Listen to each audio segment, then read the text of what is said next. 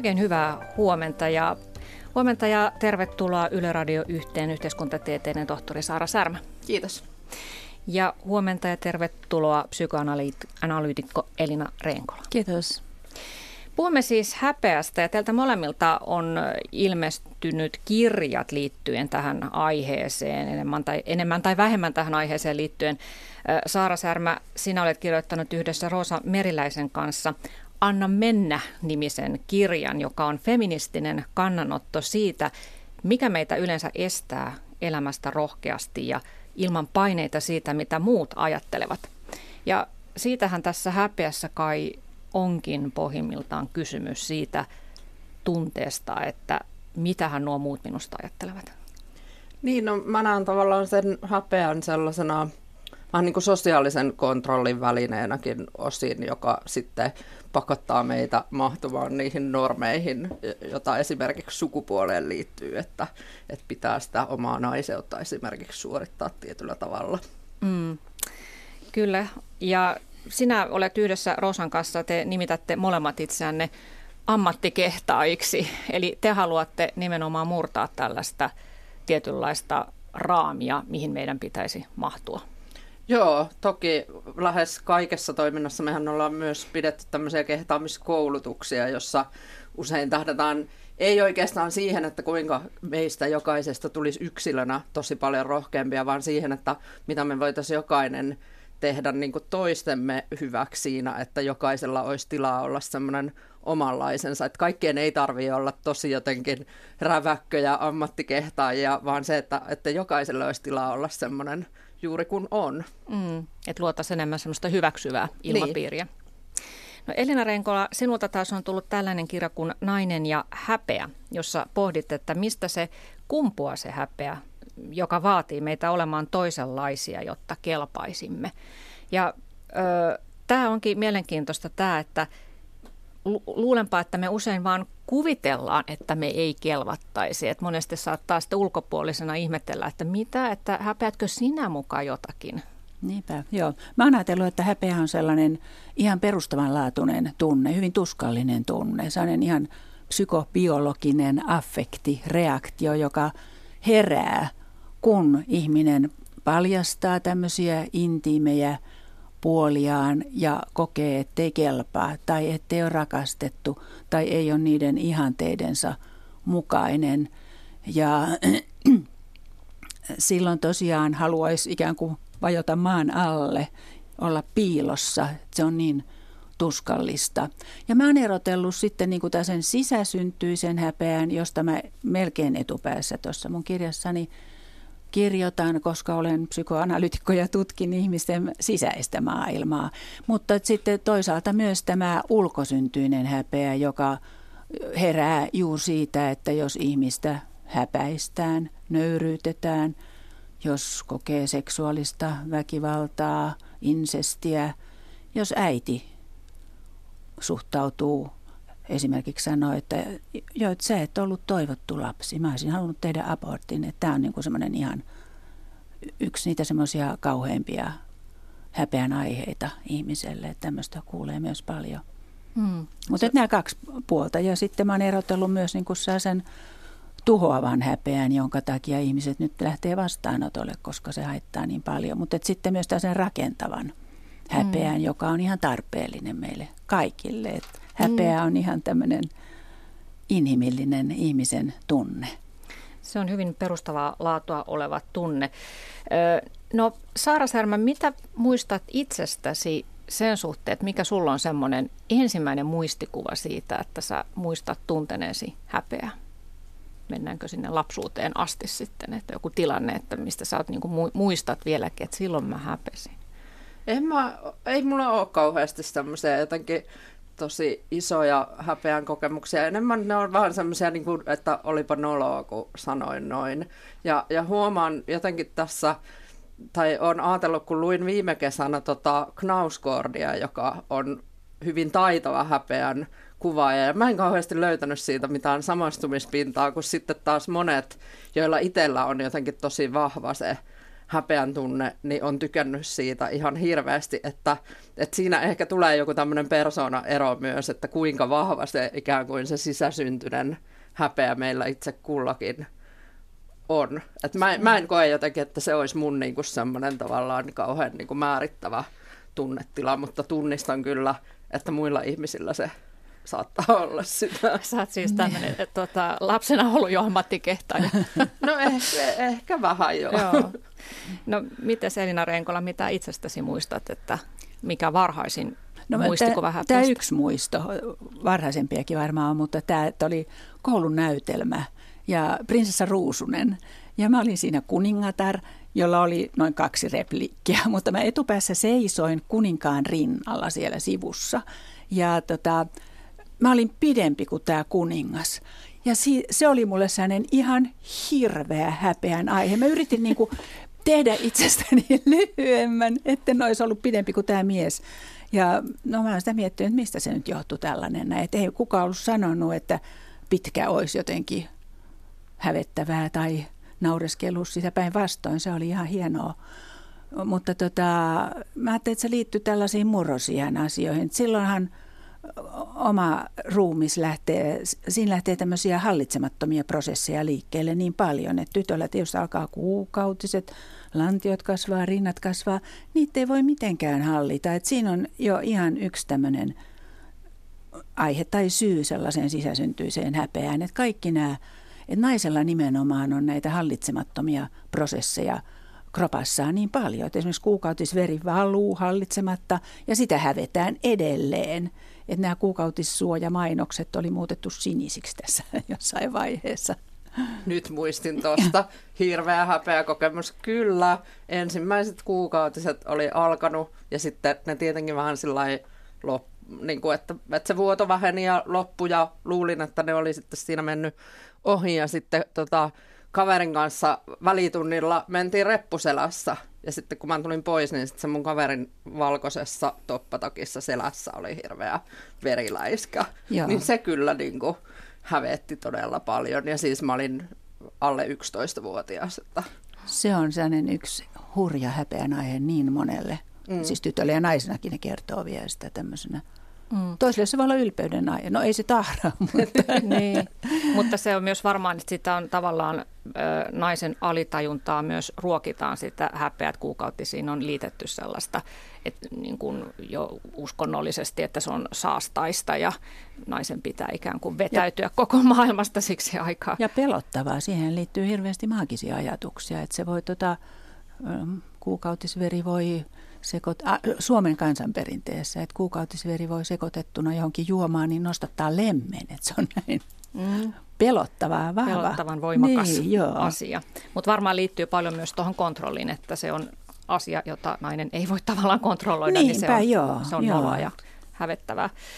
No entä sitten nykyään, tota, Saara, kun sanoit, että silloin ihan lapsena et, et muista kauheasti mitään sellaista, että olisit nyt jatkuvasti jossain häpeässä vellonut, mutta entäs nyt aikuisiellä, niin minkälaisissa tilanteissa huomaat, että häpeän tunne häivähtää mielessä? No siis ainahan tästä, kun lähden tästä pois tämän lähetyksen jälkeen, niin hä- hävettää ihan hirveästi ja mietin, että mitäköhän sieltä suusta taas Joo, tuli ulos. Tunne. Että, että en tiedä. Ja, ja toinen on tietysti, mikä liittyy kirjoittamiseen, että, että aina kun lähettää jonkun kolumnin tai sitten akateemisen artikkelin eteenpäin, niin se kun painaa sitä lähet, lähetysnappulaa, niin sen jälkeen aina vähän aikaa hävettää tosi paljon. Mikä siinä hävettää? No totta kai se on se, jotenkin liittyy siihen, että aina on sitten niin kuin julkisen katseen alla ikään kuin niiden omien tuotostensa kanssa, että joku voi sitten arvioida sitä mun onnistumista tai epäonnistumista ja sitä kautta tietysti ehkä jollain lailla hyvyyttä tai huonoutta, että kyllähän siihen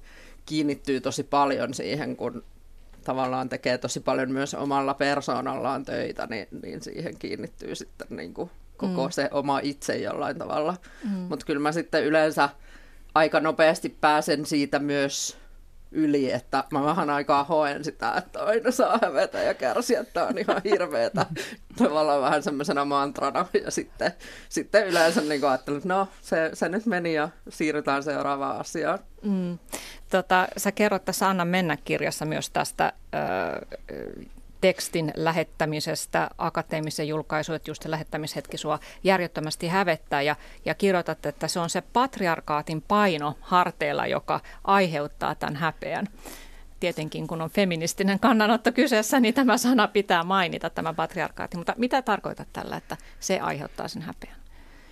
No, no se liittyy tavallaan siihen, että, että, että miten kun itsekin olen varsin miesvaltaiselta alalta vielä niin kuin lähtöisin yliopistomaailmassa, niin tuntuu, että siellä varsinkin niin kuin naisena jotenkin erityisen paljon pitää, pitää todistaa sitä, että hei kyllä mä ihan oikeasti osaan, niin sitten tavallaan se, ajattelen, että se patriarkkaatti on ikään kuin se, joka yrittää pitää mua siellä paikoillaan ja estää mua, mua nousemasta ja saamasta ikään kuin valtaa.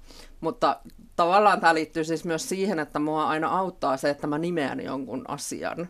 Niin kuin tässä tapauksessa, että annan sille nimen, että se on se patriarkkaatti, joka istuu, jonka sitten voi pyyhkästä siitä hartioilta pois samaan tapaan kuin oman sisäisen kriitikkoni olen nimennyt sisäiseksi vorsalaiseksi, niin sitten mä ajattelen, että se on sellainen hahmo ja sitten mä voin ehkä vähän sen kanssa pikkuhiljaa ystävystyä, koska mm. on sieltä Vorsasta kotoisin, niin. jossa mulla on ihan hyviä ystäviä, että se on mahdollista olla sen kanssa ystävä. Mutta pääseekö sisäisestä vorsalaisesta mm. ikinä eroon?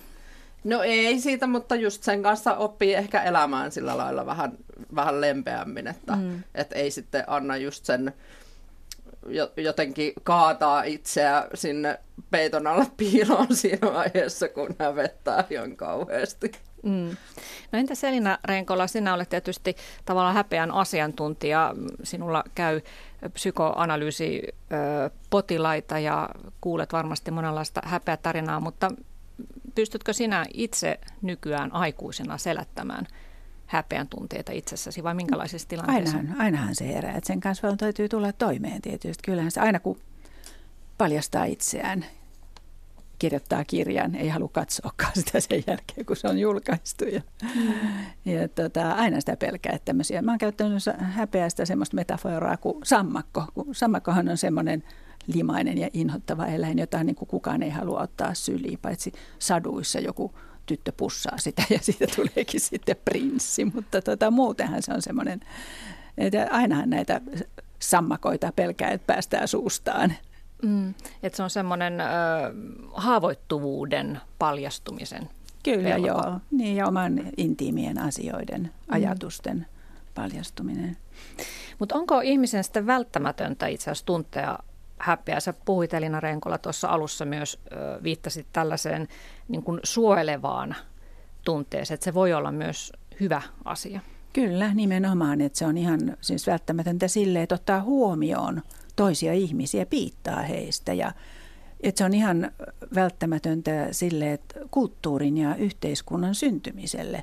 Että muuten, tai ettei vaan ole röyhkeä, ajattele vain itseään, ole vain niin kuin omnipotentisti tekemässä ihan mitä mieli lystää. Että häpeähän sitä, myös sitä puolta rajoittaa. Ja sitten häpeä on ihan semmoinen suojeleva tällaista liikaa, liikastimulaatiota, jota voi esimerkiksi lapsella tai nuorella olla, niin häpeä suojelee siltä, koska se saattaa olla hirveän traumatisoivaa suorastaan ylikiihottuminen, ylistimulaatio. Mm. Ja tällaisiin esimerkiksi se rakentava häpiä. No sitten tosiaan tämä ammattikehtaaja, mitä tekin käytätte, niin sehän on ihan tarpeen taiteessa, tieteessä, psykoterapeutin ammattissa pitää olla ammattikehtaaja, että mä joudun käsittelemään sellaisia asioita, jotka on hävettäviä ja noloja, joita ei yleensä niin kuin sosiaalisesti puhuta, että kaikkea semmoista – kammottavaa tämän intiimin ohella. Tietysti ihmiset pelkää, että on tällaisia kammottavia puolia löytyy itsestä semmoisia. Joo, mutta tämä rakentava häpiä mm. todella on. Niin sä käytät tässä Nainen ja häpeä kirjassa termejä, että häpeä voi olla joko elämänvietin tai kuolemanvietin aluetta. Niin joo, ne on näitä psykoanalyyttisiä Freudin käsitteitä alkujaan. Mm. Että elämänvietti on sellaista, joka laaje, pyrkii niin kuin tämmöisiä laajempia yhteyksiä muodostamaan, semmoinen elämän voima ja rakkaus, kiintymys ja kuolemanvietti on sitten pyrkimystä rauhaa, mutta myös se, se tuhoavuus, joka pyrkii niin kuin rikkomaan näitä yhteyksiä, tuhoamaan niitä yhteyksiä. Mm. Mutta pystyykö ihminen oikeastaan valitsemaan, että onko hänen häpeänsä nyt tällaista rakentavaa vai tuhoavaa? no ei, eipä. niin. no mitä te ajattelette siitä, että mikä on häpeän ja syyllisyyden välinen ero niin kuin tunteena? Että jos ajatellaan, että molempia yhdistää se, että minä olen huono ihminen. No siis mähän tuossa kirjassa viittaan Brené Browniin, joka on tämmöinen positiivisen psykologian tutkija Yhdysvalloista. Ja hän tekee semmoisen eronteon häpeän ja syyllisyyden välille, että just häpeä, häpeä tarkoittaa niin kuin just sitä, että olen huono ihminen, mutta sitten syyllisyys on enemmän sitä, että tein jotain huonoa. Mm. Ja sitten hän, hänen tutkimuksissa ja ilmeisesti muidenkin on, on sitten löydetty semmoinen korrelaatio, että tavallaan semmoinen ylikorostunut häpeän tunne liittyy itsetuhoiseen käytökseen ja vangeilla ja, ja itsemurhia tehneillä ihmisillä ja muilla olisi niin kuin ylikorostunut se häpeän tunne, kun sitten taas mu, ikään kuin muussa väestössä voi olla, että on ylikorostuneempi syyllisyyden tunne. Mm. Jolloin sitten kun se, sen voi niin kuin tavallaan korjata sen, että tein, tein virheen, mutta sitten se, että olen huono ihminen, niin mm. Niin, että se voi ei, olla ei, niin kuin patologista ole. se häpeä ja sitten niin, tekee jotakin niin. peruuttamatonta kenties. Mutta voisiko sitä ajatella, että se syyllisyys on enemmän eteenpäin viemä voima, koska siinä pyrkii ehkä korjaamaan. Kyllä tuo jako on tietysti tuttu ihan juuri, että häpeä koskee koko minuutta ja, ja syyllisyys sitten tekoa, mutta että kyllähän syyllisyys voi johtaa itsemurhiin myös. Että sehän on hirveä mm. voima, joka aiheuttaa itsetuhoista käyttäytymistä. Mutta syyllisyyttä voi jotenkin korjata ja hyvitellä, mutta häpeää, häpeää ei voi oikeastaan. Sitä voi piilottaa tai yrittää sitä jotenkin ylikompensoida. Esimerkiksi on tällaisia briljantteja suorituksia, hienoja asuntoja, kalliita laukkuja, viittoneita ja niin. muita. Että niillä voi niin kompensoida, mutta sitä ei voi niin sillä lailla helpottaa. Mm. Mutta häpeä ja syyllisyyttä yhdistää myös se, että ne saattaa olla täysin... Öö, ilman syytä tulevia tunteita, että voi kokea syyllisyyttä, vaikka ei oikeasti ole tehnyt mitään tai ei ole voinut vaikuttaa johonkin asiaan. Niin siis ulkoista syytä, että niin. se miele, sisäinen, niin, niin. Aivan, mutta että molemmat saattaa niin, olla sellaisia, että on itse kehitellyt ne päässään. Kyllä, joo.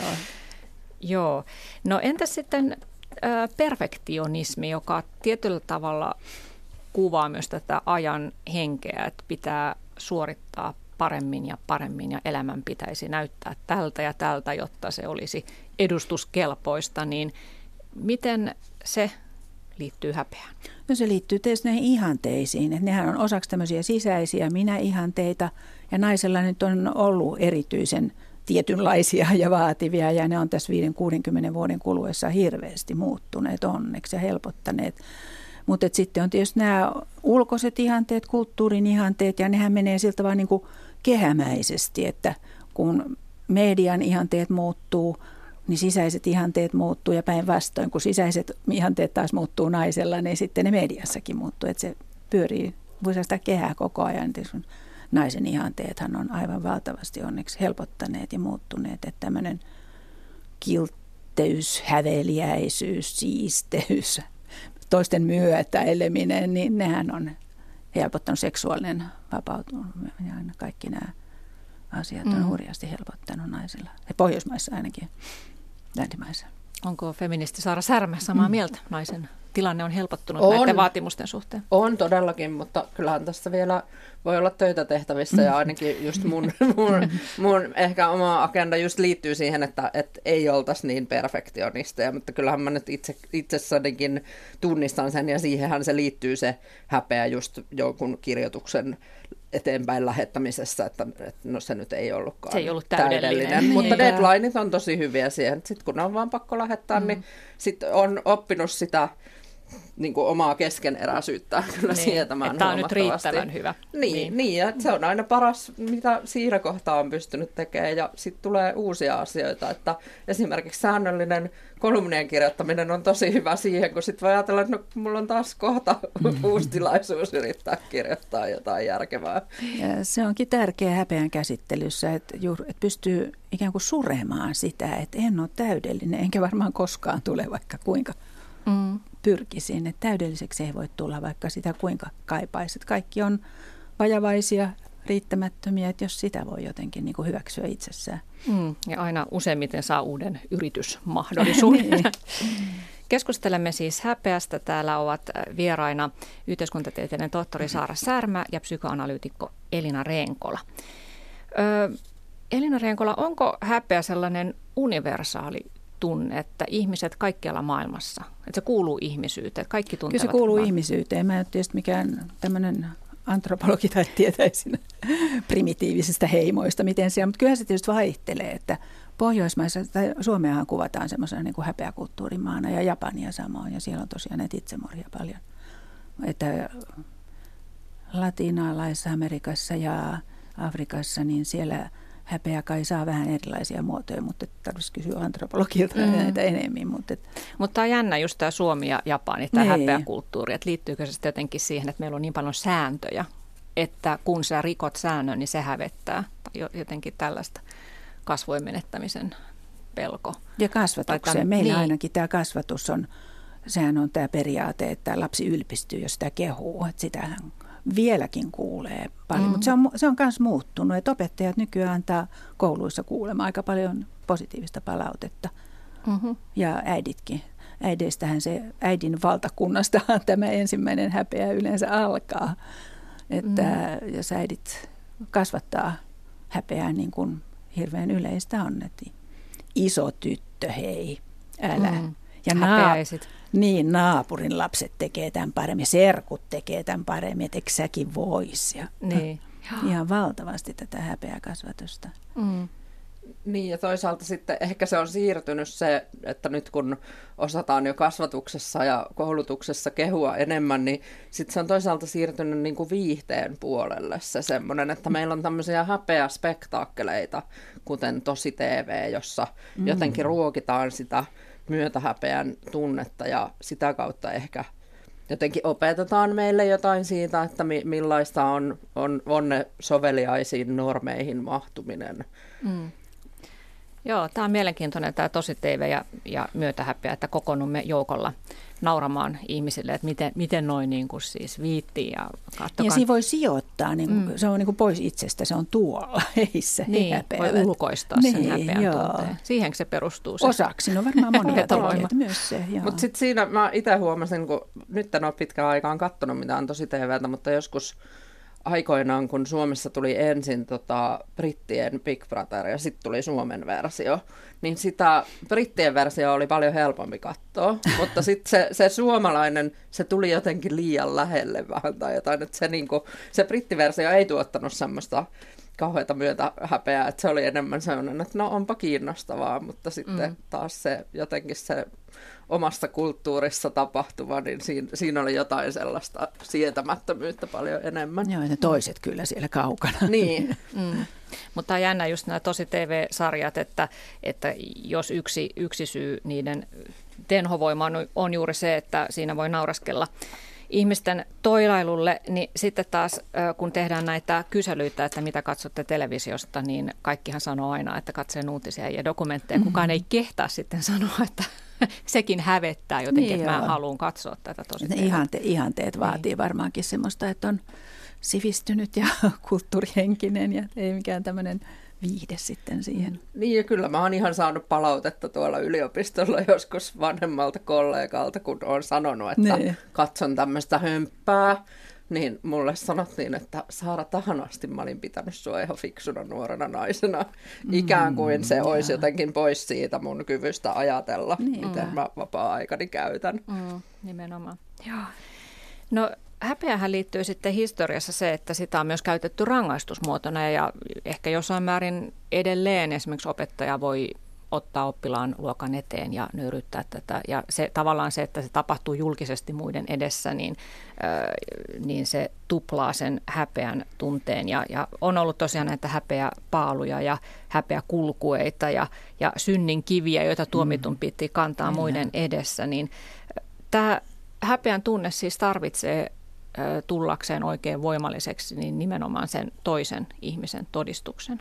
Että katsokaa nyt, mitä tuo on tehnyt. Niin, että siinä kohtaa ainakin, mutta kyllä sitä häpeää voi tuntea, sisäistä häpeää voi tuntea niin omien ihanteiden painostuksesta vaikka sitä ei toiset vaatiskaan. Osaksi se Mm. liittyy juuri toisiin ihmisiin, mutta myös niihin omiin sisäisiin kriitikkoihin ja nauriskelijoihin, että ihmisellä on aina ne häpeä fantasiat, joissa on se yleisö, aina kun menee jonnekin, vaikka olisi yleisökään, niin kuin nyt ei ole, tai on se kuviteltu yleisö, että mitä se kuviteltu yleisö nyt sitten ajatteleekaan, kun mä puhun näin, että nauriskeleeko se vai kritisoiko se, mitä se kaikki kauhufantasiat herää.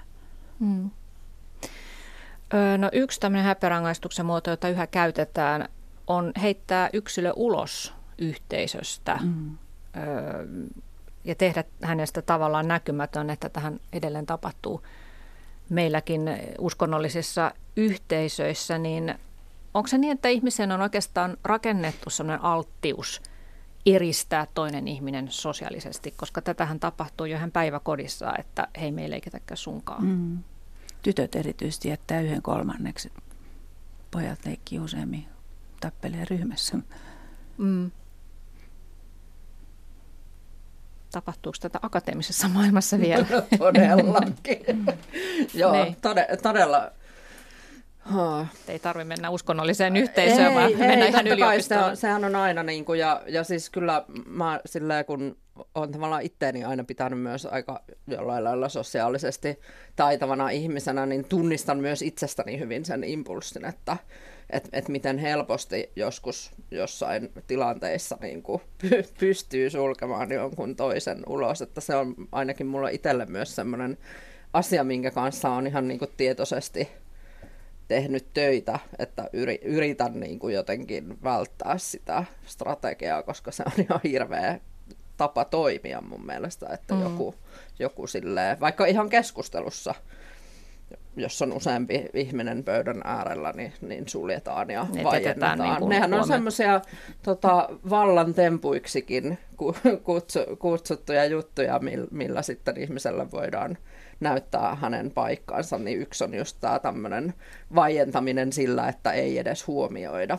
Sehän on hirveän tehokas ja tuhoava keino. Että esimerkiksi juuri näissä tyttöjen silpomisessa, niin siinähän, tota, jos sitä ei niissä yhteisöissä tehdä, niin tyttö jää sen yhteisön ulkopuolelle. Ja sen takia siinä on mukana, myös äidit vaatii sitä, että, että Mm.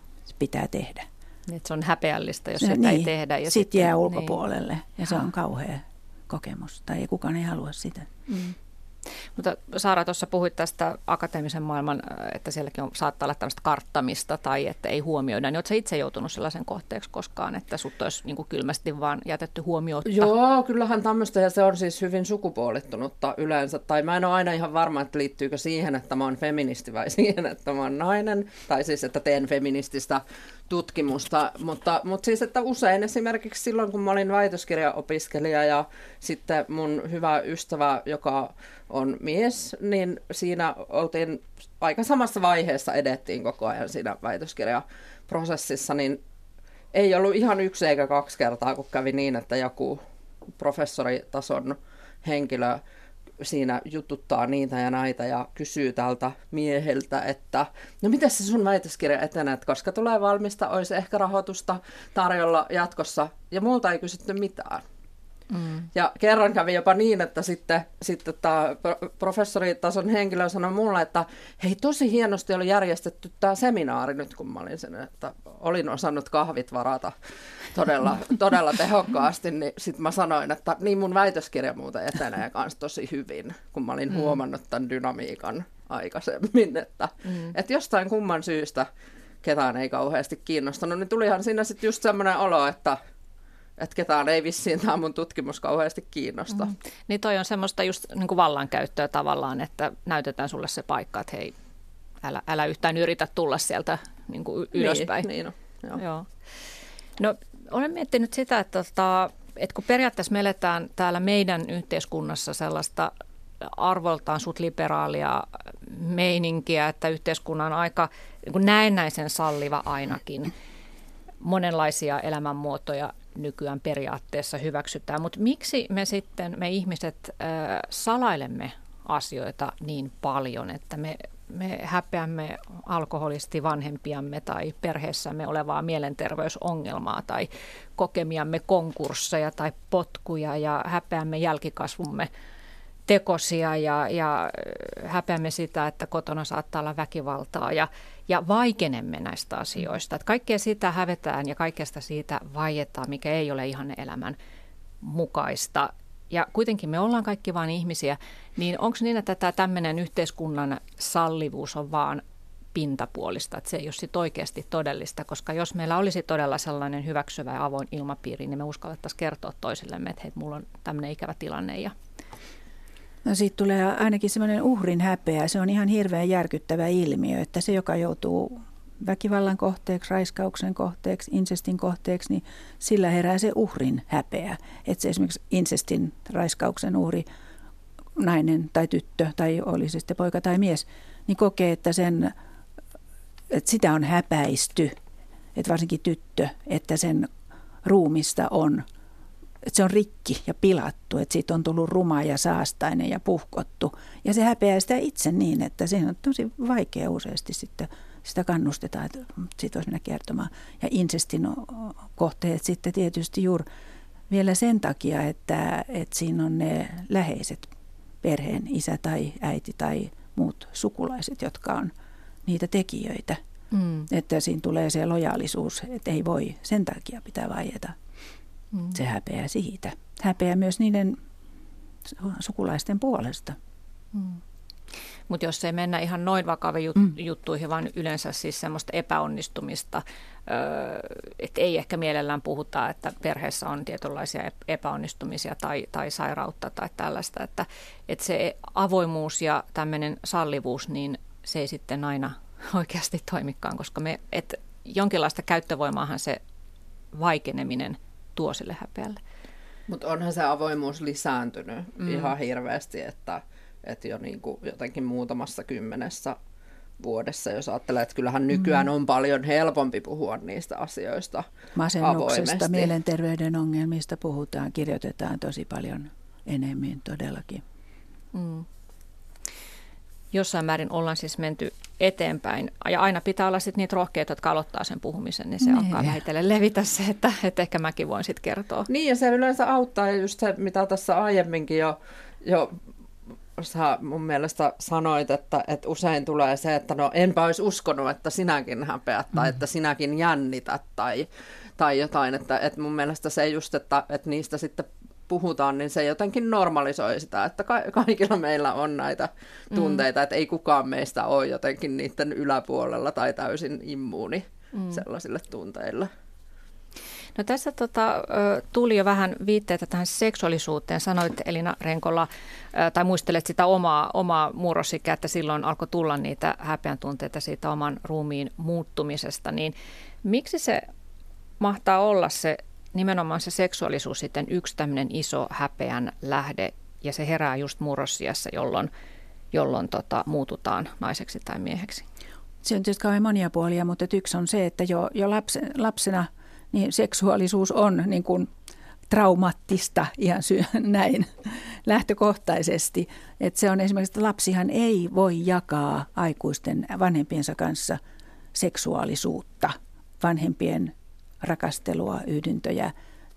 Lapsi jää siitä ulkopuolelle ja sehän on jo se lapsen pienuus ja riittämättömyys näissä asioissa, niin sehän on se jo semmoinen häpeän aihe, jota ei, ei voi oikein välttää. Hmm. Eli se on siis tavallaan sellaista sisäsyntyistä, niin, eikä pelkästään... se alku, joo, joo. mutta sitten tietysti siihen tulee kaikki kerroksia päälle ulkoiset tekijät. Niin jotta se ei ole mitään tällaista niin kuin uskontojen aiheuttamaa vallankäyttöä. Sitäkin ja on, totta kai. Se vaan lisää sitä. Niinpä, hirveän paljonhan uskonto on, on meillä tota, vaikuttanut siihen häpeään, varsinkin naisella. Mm. No Tämä seksuaalisuus usein, että jos ajatellaan tätä häpeää, että jos ihminen joutuu vaikka julkisesti häpeämään jotain, niin se liittyy tosi usein nimenomaan seksuaalisuuteen, että monen poliitikon ura on tyssännyt seksiskandaaliin, että jos on oikein merkittävässä asemassa ja, ja on sitten harjoittanut tätä seksuaaliviettiään epäsovinnaisella tavalla, esimerkiksi avioliiton ulkopuolella, niin sitä pidetään yhä hyvin äh, häpeällisenä ja sitten se, että tämä ihminen on ollut ikään kuin jalustalla ja romahtaa sieltä, niin se kasvattaa sitä häpeää. Sä käyt Elina Renkola tässä Nainen ja häpeä kirjassasi läpi tämän takavuosien Monika Levinskin tapauksen, jossa, jossa tästä presidentti Bill Clintonin seksikumppanista tehtiin se syntipukki ja hän joutui sitten tämän maineensa takia vaikeuksiin moniksi vuosiksi on ollut vaikea, vaikeaa saada töitä, niin, niin tämä on myös aika tyypillistä, että jos ajatellaan tätä häpeää, niin se oli se tässäkin Uhri, tapauksessa niin, se nainen, Jaa. joka sai sitten sen häpeän taakan harteille. Niinpä. Vaikka hän, hän tosin kuvasi, että hän ei ollut uhri, että hän oli siinä mukana. Hän ei ollut passiivinen, vaan että hän oli aktiivinen toimija. Mm. Siinä oli vielä tällainen kuvio, että hän ei joutunut mikään hyökkäyksen kohteeksi, vaan oli itse aktiivinen siinä, mutta silti.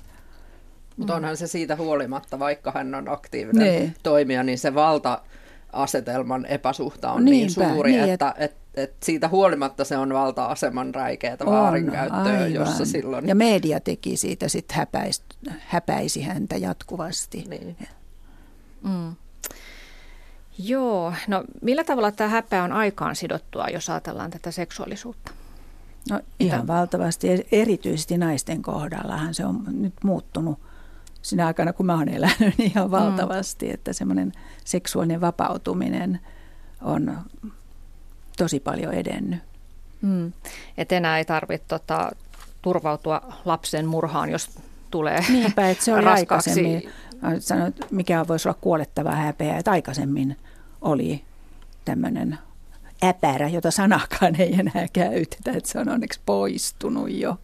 Mutta mm. tota, että mikä olisi kuolettava häpeä naiselle nykyään, että mä en oikein ole löytänyt sellaista. Ehkä juuri se, että jos joutuu hyl- rakastettu hylkää, jää yksin, että se voi olla naiselle semmoinen mm. joillekin Ehkä tämä Monika Lewinsky on esimerkki siitä, niin, että, joo, että sitten tämä hänen kumppaninsa ikään kuin kiisti ja kielsi hänet Joo, ja jatko poskutti sitten vähän eteenpäin urallaan.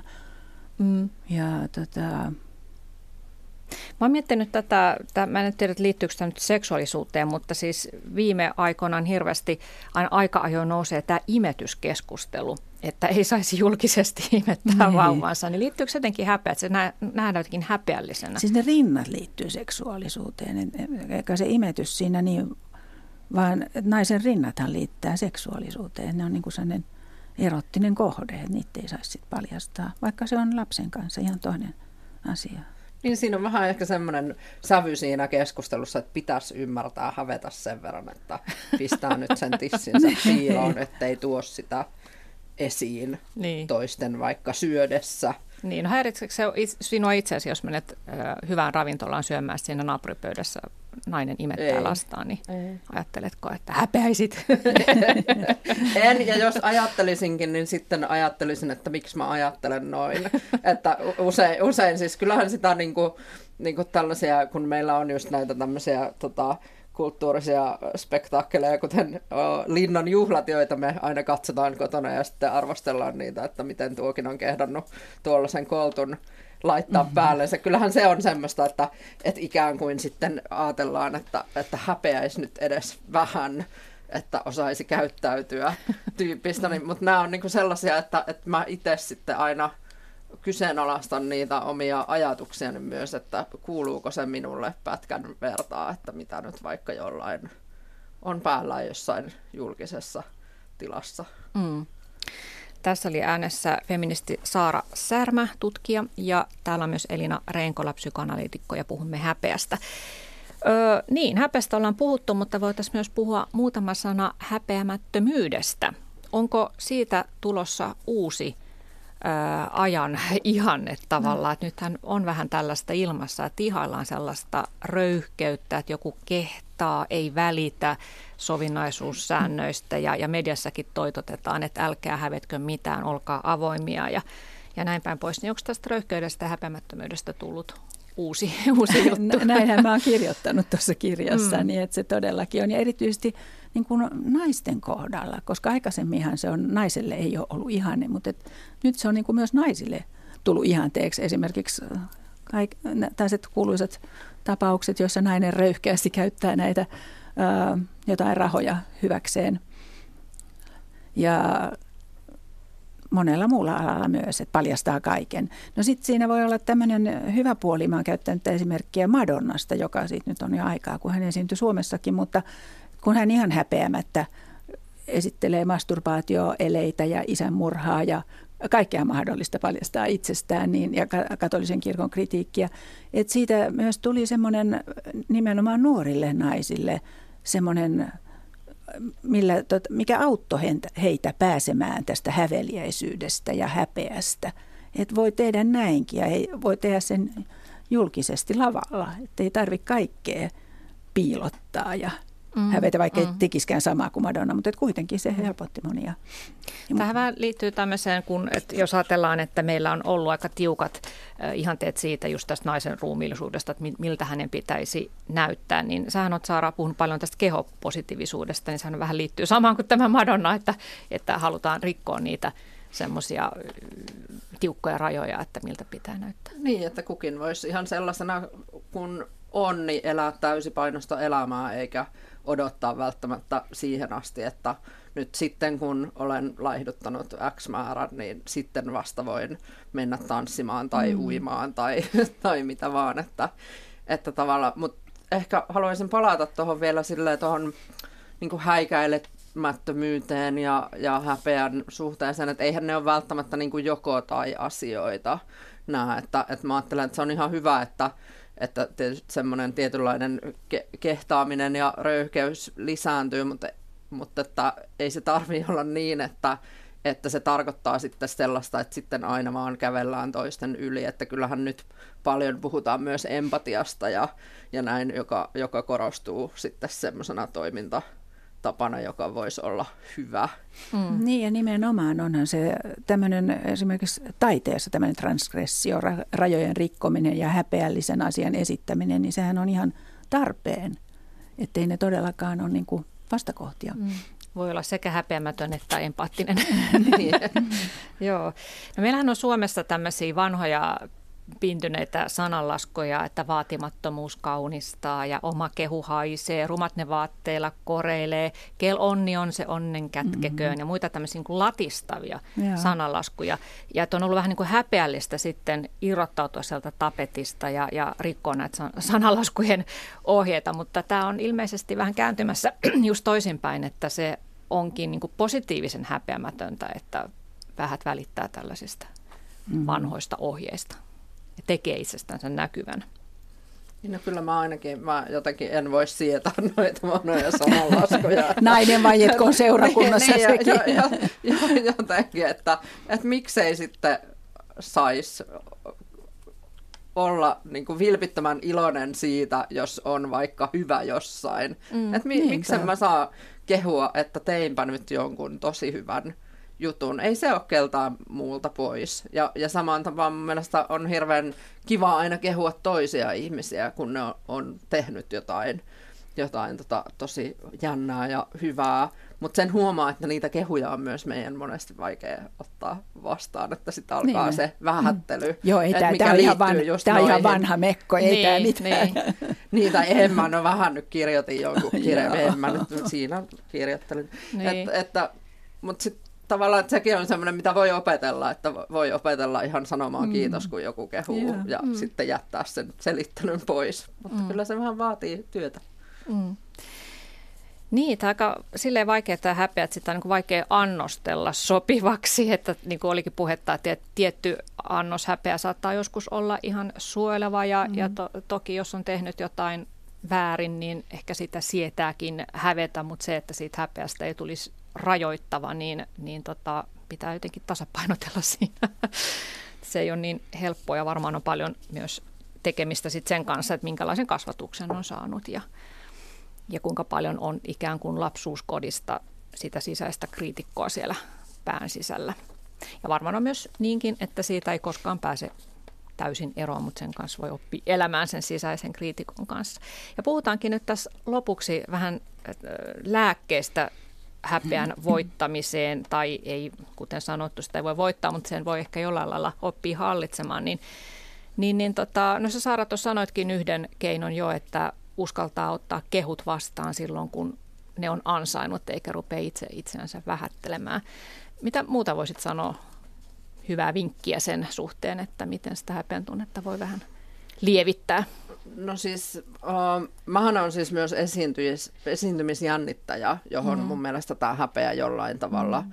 linkittyy vahvasti. Ja nyt täytyy sanoa, että tasan kolme vuotta sitten, kun olin tunnin päästä menossa väitöstilaisuuteen, niin, niin tota, jännitti ihan hirveästi ja otin sitten beta-salpaajia, joita en ole kyllä koskaan aikaisemmin enkä sittemmin käyttänyt, mutta, mutta se, se oli semmoinen, että mä ajattelin, että mä en siitä selviä siitä lektiosta ja väitöstilaisuudesta, jos en mä nyt jotain tälle tee. Ja, ja se olikin tosi hyvä päätös, koska muistan itse asiassa siitä tilanteesta aika paljon. Kun mm. Se on tosi jännä, että, että miten siis muahan päässä jännitti edelleen tosi paljon, mutta mun keho ei jännittänyt. Niin sitten mä pystyin niin kuin mm. Mutta siis ennen sitä lääkettä sulla myös keho reagoi voimakkaasti. Joo, vai? joo, ja mulla on ollut siis ihan semmoinen jossain vaikka konferenssiesitelmää ennen, että, että tekisi mieli juosta pois paikalta, mm. että niin kuin semmoinen pakoreaktio. Mm tyyppinen tilanne, mutta täytyy sanoa, että sitten kun siitä väitöstilaisuudesta oli selvinnyt, niin se ei ole ollut niin vahva enää sen jälkeen se mm. esiintymisjännitys. Mutta pelkääksä siinä esiintymisessä siis sitä, että sulla tulee totaalinen blackout vai se, että sä mokaat jotenkin tai että ne muut nauraa sulle tai, tai jotenkin, että... Varmaan ihan noita kaikkea, että se on aika sellainen hahmoton niin kuin se, se jännitys tavallaan, että, että jotenkin jotain totaalista mokaa. Mm. Mitä sä sanot Elina Renkola tästä esiintymisjännityksestä, joka on tosi yleistä ihmisillä, että mistä ne oireet kumpuaa? No tietysti juuri näistä huonommuuden tunteista, omista ihanteista, mutta siinä voi olla ihan kauhean monia eri pelkoja takana. Et esimerkiksi pelkää, tämä on ihan mun vastaanotolta, että joku, joku pelkää, että ne omat aggressiot jotenkin paljastuisi siinä, että onkin niin aggressiivinen, että haluaa voittaa kaikki. Mm. Ja sitten tämmöiset seksuaaliset viettelypuolet, yksi nainen kuvasi semmoista, että hän halusi vietellä ne kaikki miehet noin niin kuin symbolisesti. Mm. Ja että se paljastuisi siinä, kun hän menee esittämään jotakin. Mutta tietysti nämä huonomuuden tunnot ja se, että ei, ei kelpaisi, niin sehän on tietysti ihan se yksi tärkein osa. Mutta juuri sitten nämä, tämä toisenlaiset puolet, että paljastuisikin se, että mä haluan olla ihan ylivoimainen ja voittaa kaikki naiset tuossa ja, ja mitä kaikkea tämmöistä puolta. Että sitähän sitä piilottaa ja häpeää myös. Mm. Ja varmaan myös semmoista huijarisyndroomaa, että nyt paljastuu, että mä en oikeasti olekaan mitään, mä en oikeasti tiedäkään tästä mitään. Niinpä joo, ja varsinkin semmoiset oikein suorittajanaiset, niin saattaa pelätä, että nyt se paljastuu, että mä oon ihan tyhjä sisältä. Mutta se on tosi jännä, koska sehän on tosi tyypillistä just tosi ne. Niin. menestyville naisille ajatella, että kohta mä paljastun, joo. että mä en olekaan mitään osannut, vaikka on koko elämänsä opiskellut ja tehnyt töitä ja on mm. tosi pätevä siinä, siinä on jotain, mutta kyllä mä niin kuin linkitän sen jollain lailla myös sit siihen patriarkkaattiin, joka, joka meille opettaa aika paljon, että ei kannata kyllä pyrkiä mihinkään. Että niin kuin äärimmäisenä esimerkkinä Hillary Clintonin niskaansa saama niin kuin myrsky tämän niin vaalikampanjan aikana. Että hänhän on aina ollut hirveän suosittu silloin, kun hän on jossain positiossa. Mutta kun hän pyrkii johonkin, niin silloin tulee niin kuin hirveä tavallaan semmoinen vastaisku. Ja, ja, hän... ja mon, monen muun menestyneen ja. naisen kohdalla näkee sen saman, niin sehän tavallaan opettaa meille koko ajan, että ei ihan kannatakaan Se on yksi puoli.